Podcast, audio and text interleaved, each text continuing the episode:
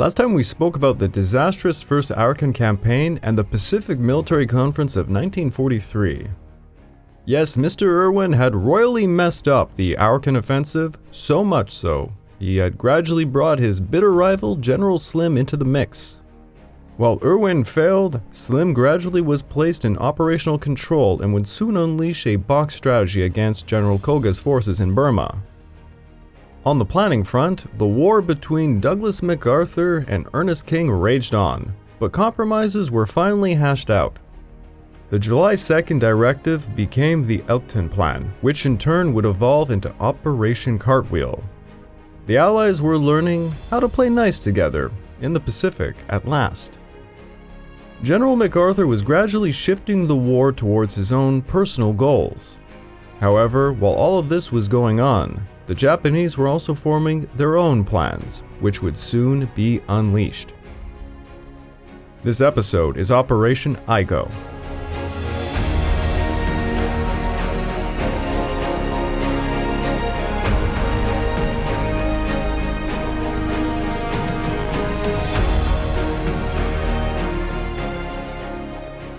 Welcome back to the Pacific War Podcast week by week, and I'm your dutiful host, Craig Watson. But before we can begin, I just want to remind you all that this podcast is only made possible through the efforts of Kings and Generals over at YouTube. Perhaps you want to learn a bit more about World War II?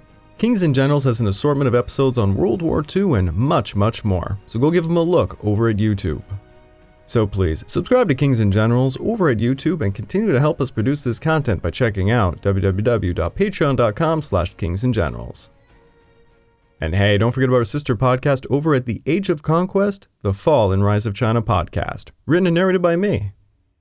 And after all that, if you are still hungry for some more history, why don't you check out my personal channel, the Pacific War channel, over at YouTube, where I'm just now finishing up my multi part series on China's warlord era. Also, just a friendly reminder, I now myself have a Patreon account, which can be found at www.patreon.com slash the Pacific War channel. And this month's exclusive podcast is on General Kanji Ishiwara, the mastermind behind the Mukden incident. Check it out, it would mean a lot to me. It is April of 1943. A year ago, the Empire of the Rising Sun stood proud and victorious over the Pacific. The Japanese had taken Malaya, the Philippines, the Dutch East Indies, Burma, and pretty much anywhere else they went, victory was at hand.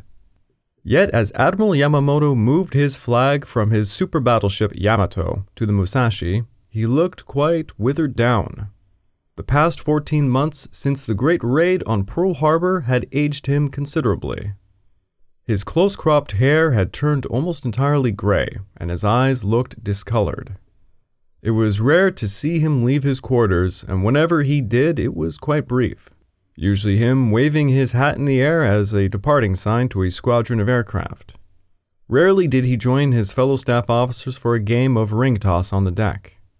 In a letter he wrote at the end of January of 1943, he asserted he only set foot ashore four times since the previous August, only to check in on the sick and wounded men at the hospitals or attend funerals.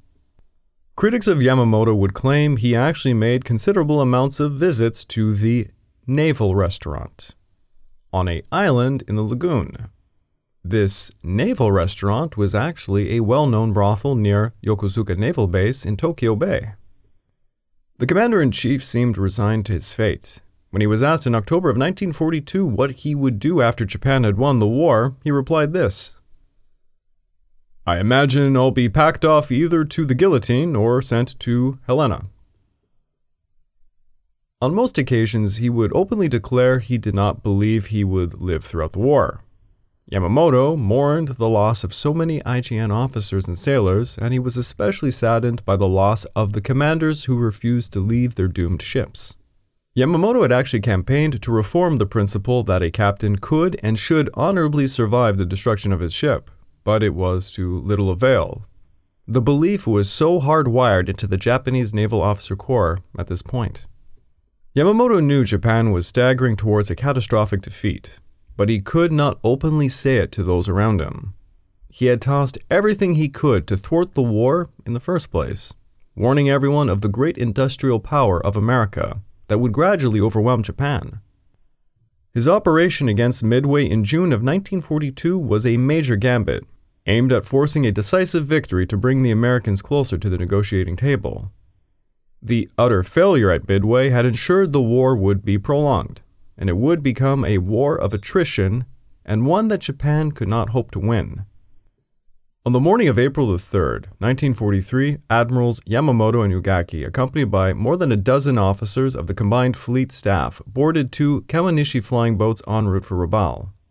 The battles of Guadalcanal and Buna-Gona-Sanananda were extremely heavy setbacks to Yamamoto's plans of extending the defensive perimeter towards the east of Australia so that it could be strangled of supplies. The disaster that occurred at the Battle of the Bismarck Sea showcased how vulnerable their shipping lanes had become. The state of their land based aviation was abysmal. It failed to protect the convoy sent to Lae, resulting in a terrible loss.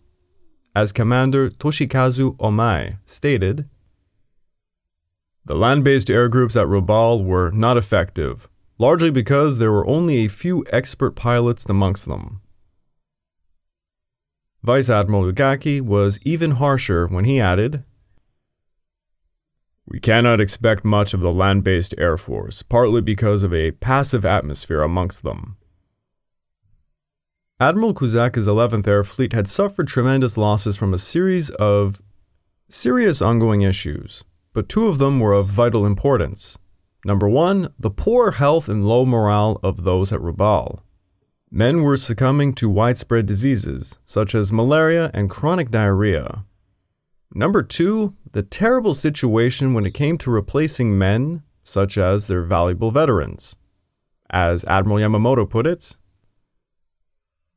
they used to say that one Zero fighter could take on 5 to 10 American aircraft. But that was at the beginning of the war. Since losing so many good pilots at Midway, we've had difficulty in replacing them. Even now, they still say one Zero can take on two enemy planes, but the enemy's replacement rate is three times ours. The gap between our strengths is increasing every day, and to be honest, things are looking black for us now. The new recruits were unfamiliar with the aircraft employed by Kusaka's command, requiring them to be retrained upon their arrival to Rabaul. Without their veteran pilots to train these men, the task took longer and resulted in less capable pilots and crews. The replacement issue for aircrews was a fleet wide issue, forcing the IJN to shorten their training syllabus for commissioned and enlisted pilots by two months. To achieve this reduction, the amount of instructional time devoted to skill areas like tactics, gunnery, and formation flying were reduced or, in some cases, even eliminated. The veterans who began the war in the third position of a three plane sector and were still alive now took up the role of Shotai or Chutai leadership. Shotai leaders were responsible for flights of three aircraft, and Chutai leaders were responsible for nine aircraft, or better said, three Shotais. However, many of these men did not really have the necessary experience to assume such responsibilities. On March the 25th, a directive was established to, quote, create a superior impregnable strategic position. In other words, Tokyo was demanding the Army and Navy come up with a plan to stop the Allied Southern Offensive. Tokyo wanted the two services to actually work together so that they could defend the precious gains they had made in the early part of the war, like their holdings in New Guinea, which were currently being hammered by MacArthur's forces. To implement these new directives, General Imamura summoned a conference on Rabaul for April the 12th. For the Army, commanders of the 17th and 19th Armies, as well as the 6th Air Division, would all be in attendance, during the conference, it was decided General Hyakutake's 17th Army would take responsibility for defending the Northern Solomons in coordination with the Navy. They would also have to help assist the Navy, who were expecting an Allied attack directed at the Central Solomons. General Adachi's 18th Army was given the responsibility of defending Lae Salamaua, but because of the shipping lane crisis, this would have to be done mostly via land routes. They were going to establish a major overland and coastal supply route linking Madang and western New Britain to the Lae area to aid this. Furthermore, naval and air bases would be built up in the eastern part of New Guinea to aid Lieutenant General Itahana Giichi's 6th Air Division so that he could operate in the region.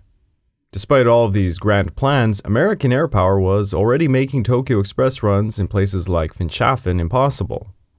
The Japanese war effort in New Guinea was gradually being torn apart by constant air raids.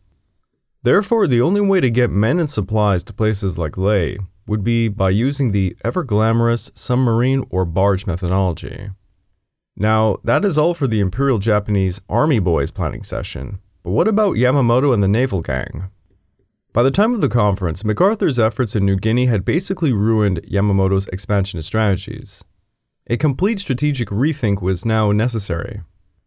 Yamamoto was quartered in a cottage high on a hill behind the town of Rabaul. He spent the following week inspecting airfields and other military installations, meeting with the local army and naval commanders all around New Britain. As was typical of him, he bid good luck to the departing air squadrons with his usual wave of his hat. Yamamoto set to work creating a new offensive directive erected as part of the March 25th plan.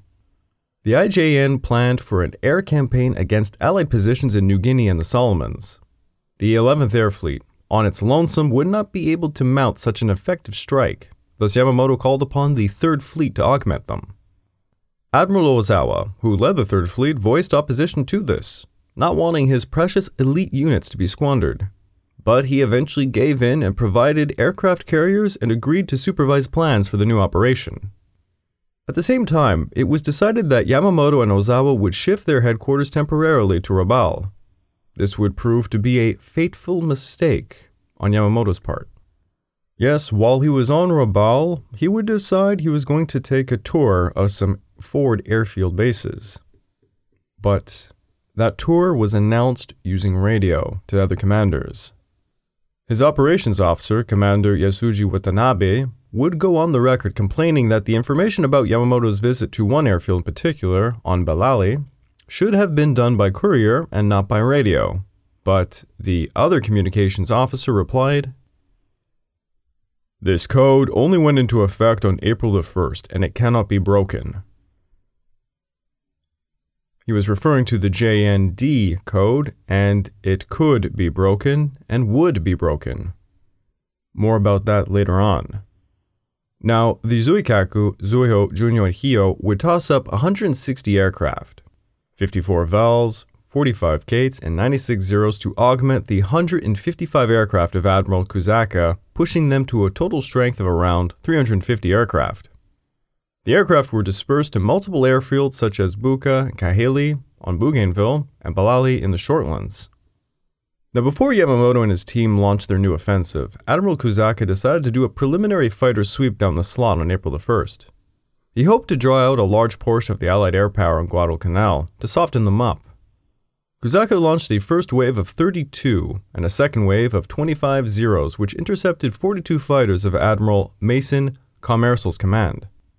To just remind everyone, ComAirSols was a new command that unified the Southwest and South Pacific's air power. The Allied Air Force consisted mostly of Wildcats and some P 38s, and the occasional F 4U Corsairs. They were intercepted over the Russell Islands, causing a giant melee of dogfights lasting for over three hours. The Americans had a home field advantage over the Japanese, managing to shoot down nine Zeros at the cost of five Wildcats and that one unfortunate Corsair. It was not exactly a promising start for the Japanese. As usual, both sides of the air battle submitted exaggerated reports back home. The Americans claimed to have downed 18 Zeros. The Japanese claimed that they had downed no less than 47 American fighters. So, yeah, the Japanese claimed that they had shot down more aircraft than they had actually encountered. Now, it was on April the 3rd when Yamamoto and his staff arrived in Rabaul, and he personally took command of the upcoming operation alongside Admirals Ozawa and Kusaka. Yamamoto had accurately anticipated the Allied advance into the Solomons and the New Guinea area, and he thought that they would focus on the subjugation of Rabaul in the end. Within five days of the Battle of Guadalcanal being officially declared on February the 9th of 1942, Lieutenant General Kenney had authorized a plan to take down Rabaul the plan had commenced on the night of February the 14th with a bombing raid consisting of 12 B 29s from the 63rd Bomb Squadron. They targeted the fuel dumps and munitions. A second wave of 10 B 29s from the 65th Bomb Squadron came in, dropping incendiaries upon the town of Rabaul itself. The Japanese had managed no fighter interceptions. Yamamoto had further predicted the Allies would launch a double pronged advance through the New Guinea and Northern Solomon area. To meet this advance, he had set up a ring of airfields around Rabaul. His visit to Balali Airfield was part of developing the rings, and it would be his death sentence in the end. The result of these plans led to a triangular combat zone with Port Moresby on its western point, Guadalcanal at its east, and Rabaul at its northern apex. Yamamoto knew the US forces would advance under the cover of air superiority, which in turn depended upon their ability to build forward airfields. In anticipation of this, Yamamoto had, as we mentioned, gathered a massive buildup of aircraft with the intent to hammer the Allies' ability to supply materials and build for their airfields. The battle for Henderson Field on Guadalcanal was the first of these contests, and many would follow. Yamamoto hoped the shorter lines of supply from airfields closer to Rabaul would give them an advantage over the Americans. But despite all the claims of their great air victories, Yamamoto's personal tour was revealing the very opposite. In fact, as Yamamoto used the post Guadalcanal lull in action to bolster his defenses for the anticipated battle ahead, Admiral Halsey had likewise prepared his forces for their advance into the central and northern Solomons. Halsey would also have a number of new toys to play with, such as the Chance Vought F4U Corsair that I had mentioned, and the Grumman F6F Hellcat.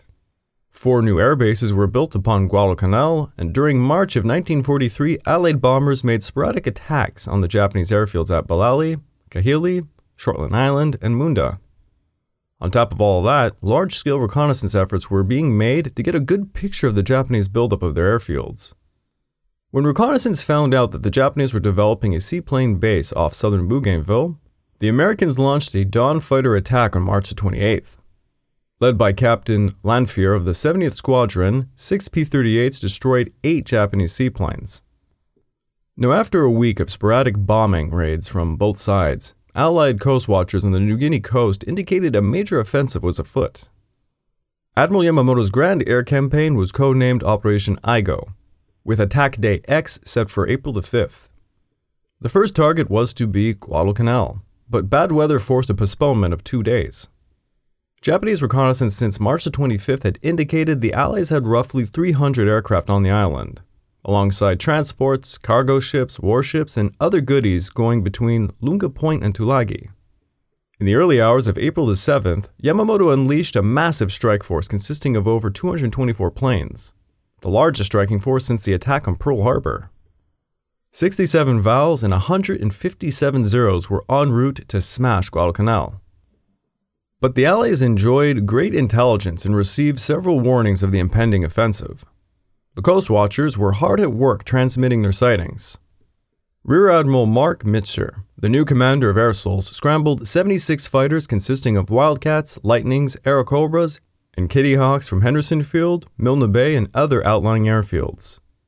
Despite the prior warnings, the Allied scramble was rather disorderly, and to make matters worse, the Japanese cleverly split up their attack force into four groups to confuse the Allied radar systems. Four squadrons of Vals were preceded by two sweeps of Zeros, which were intercepted by three squadrons of Wildcats. Marine First Lieutenant James E. Sweet of the VMF 221 was credited with shooting down seven Vals and possibly an eighth using his Wildcat. His aircraft was badly mauled during the combat, forcing him to make a water landing outside Tulagi Harbor. He would be awarded the Medal of Honor for this great feat. Despite valiant efforts made by the Allies, the Vals laid havoc to Tulagi anchorage.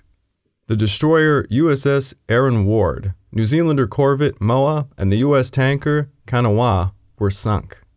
The crews over in Henderson Field were fortunate as it was not hit too hard, as the dogfights broke up most of the Japanese Vals and Zeros who were forced to back off going towards Bougainville. For their efforts, the Japanese lost 12 Zeros and 12 Vals. The Japanese pilots claimed to have downed 41 Allied aircraft and 12 major warships, which would actually turn out to be seven Wildcats and the three ships I previously mentioned. With what seemed to be a large scale success for Operation X, well, this made Yamamoto feel confident enough to decide to launch Operation Y of IGO. While Operation X of IGO was directed at Guadalcanal, Operation Y would hit New Guinea. On April the 11th, 27 Vals and 73 zeros departed Rabaul to hit Oro Bay, which was adjacent to the rapidly expanding airdrome complex on Dobodura. The Allies scrambled 50 aircraft consisting of Lightnings and Warhawks of the 7th, 8th, and 9th Squadrons. The Vals managed to sink a U.S. cargo ship, heavily damaged a transport, and an Australian minesweeper. The next day, Yamamoto traveled to the Vunakanau airdrome to personally send off another strike and announced he would do a tour of the forward bases of Buin, Balali, and the Shortland Islands. The signal was picked up by Allied listening posts. Cryptanalysts at Station Hypo, led by Joseph Rochefort, decrypted the message and pronounced it to be a jackpot.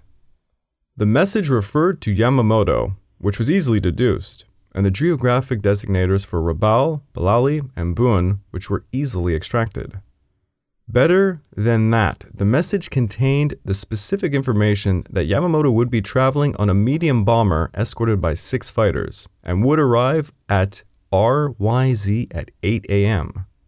This would put Yamamoto's aircraft over the southern end of Bougainville on the morning of the 18th, a location just within the fighter range of Henderson Field. I will not be speaking any more of this, as it will be discussed in depth in a future episode. It's just a tease of something that is to come. At Vunakanau, Yamamoto presented himself in a crisp white uniform, waving his hat to the crews of 43 Bettys, followed up shortly by 65 Zeros. A second group of 66 Zeros assisted the raid to perform a sweep, leaving a combined total of 174 aircraft. They flew in two large formations with an initial course direction going straight towards Milne Bay, Allied radar picked them up, prompting General Kenney to scramble every fighter he had in the area. However, the course the Japanese took was a feint, and without warning, they broke out, going across the Owen Stanley Range en route straight for Port Moresby. 44 Allied fighters were able to intercept them, but many of the bombers managed to get past them. The bombers hit the airstrips, damaged installations alongside 15 grounded aircraft. The Japanese would claim sinking a transport anchored in the harbor and the destruction of 28 enemy planes in the sky, though only two P 39s were actually shot down at the cost of two zeros and seven Bettys. On April the 14th, Yamamoto again personally waved off another attack, this time targeting Milne Bay. 23 Vals and 75 Zeros were launched from carriers Hiyo and Junyo, joined by 54 fighters and 44 Bettys from the 11th Air Fleet, making a total of 196 aircraft. Here, the Japanese scored some luck, because as a result of the air raid against Port Moresby, the Allies actually had to reroute most of their shipping to Milne Bay. The Allies scrambled 44 fighters, 36 Kitty Hawks from Milne Bay, and 8 Lightnings coming out of Dobodura to intercept them. Despite the efforts of the Allied airmen, Japanese bombers broke through, making their way to Milne Bay in several waves. The high level bombers dropped at least 100 bombs over the anchorage, while the dive bombers attacked the Allied shipping. The Dutch troop transport, Van Heemskerk, was forced to beach itself after suffering several hits, lighting her ablaze. The British cargo ship, Gorgon, was also hit many times and lit on fire. Another Dutch transport, Van Outhoorn, and Australian minesweepers Wagga and Kapunda were damaged by near misses. In the battle over the sky, one Kitty Hawk was shot down, Four P 40s were severely damaged, and one Lightning was forced to make a crash landing. The Japanese claim to have sunk three large and one medium transport, heavily damaged six transports, and shot down over 44 aircraft. During the air battle, one Lieutenant Richard Bong was starting to make a name for himself having shot down a pair of Bettys. He would earn a lot of attention from General Kenney, who described him as such. As a little blond haired Norwegian boy, best watch that boy Bong. The Japanese claims were so incredible. Upon hearing of it, Emperor Hirohito himself sent a message stating this Please convey my satisfaction to the Commander in Chief of the Combined Fleet and tell him to enlarge the war result more than ever. To contrast this, on the other side of the coin, General Kenney made some remarks about the intense air raids. The way Yamamoto had failed to take advantage of his superiority in numbers and position since the first couple of months of the war was a disgrace to the airman's profession. No, the reason behind his rather scathing remark was because, apart from the rare exception of mass attacks, the Japanese attacks were marked by their use of aircraft in penny packets. What Kenney did not know, however, was that the IJN's air forces were being hampered heavily by logistical issues. Their inability at this time was a result of a lack of experienced aviation engineers, ground crews, adequate airfield facilities, and airfield equipment. They simply were not the same aviation force that had hit Pearl Harbor in 1941. The spear had been heavily blunted. Yamamoto planned to perform another fighter sweep on the 16th, but reconnaissance flights failed to turn up adequate targets on New Guinea's northeastern coast.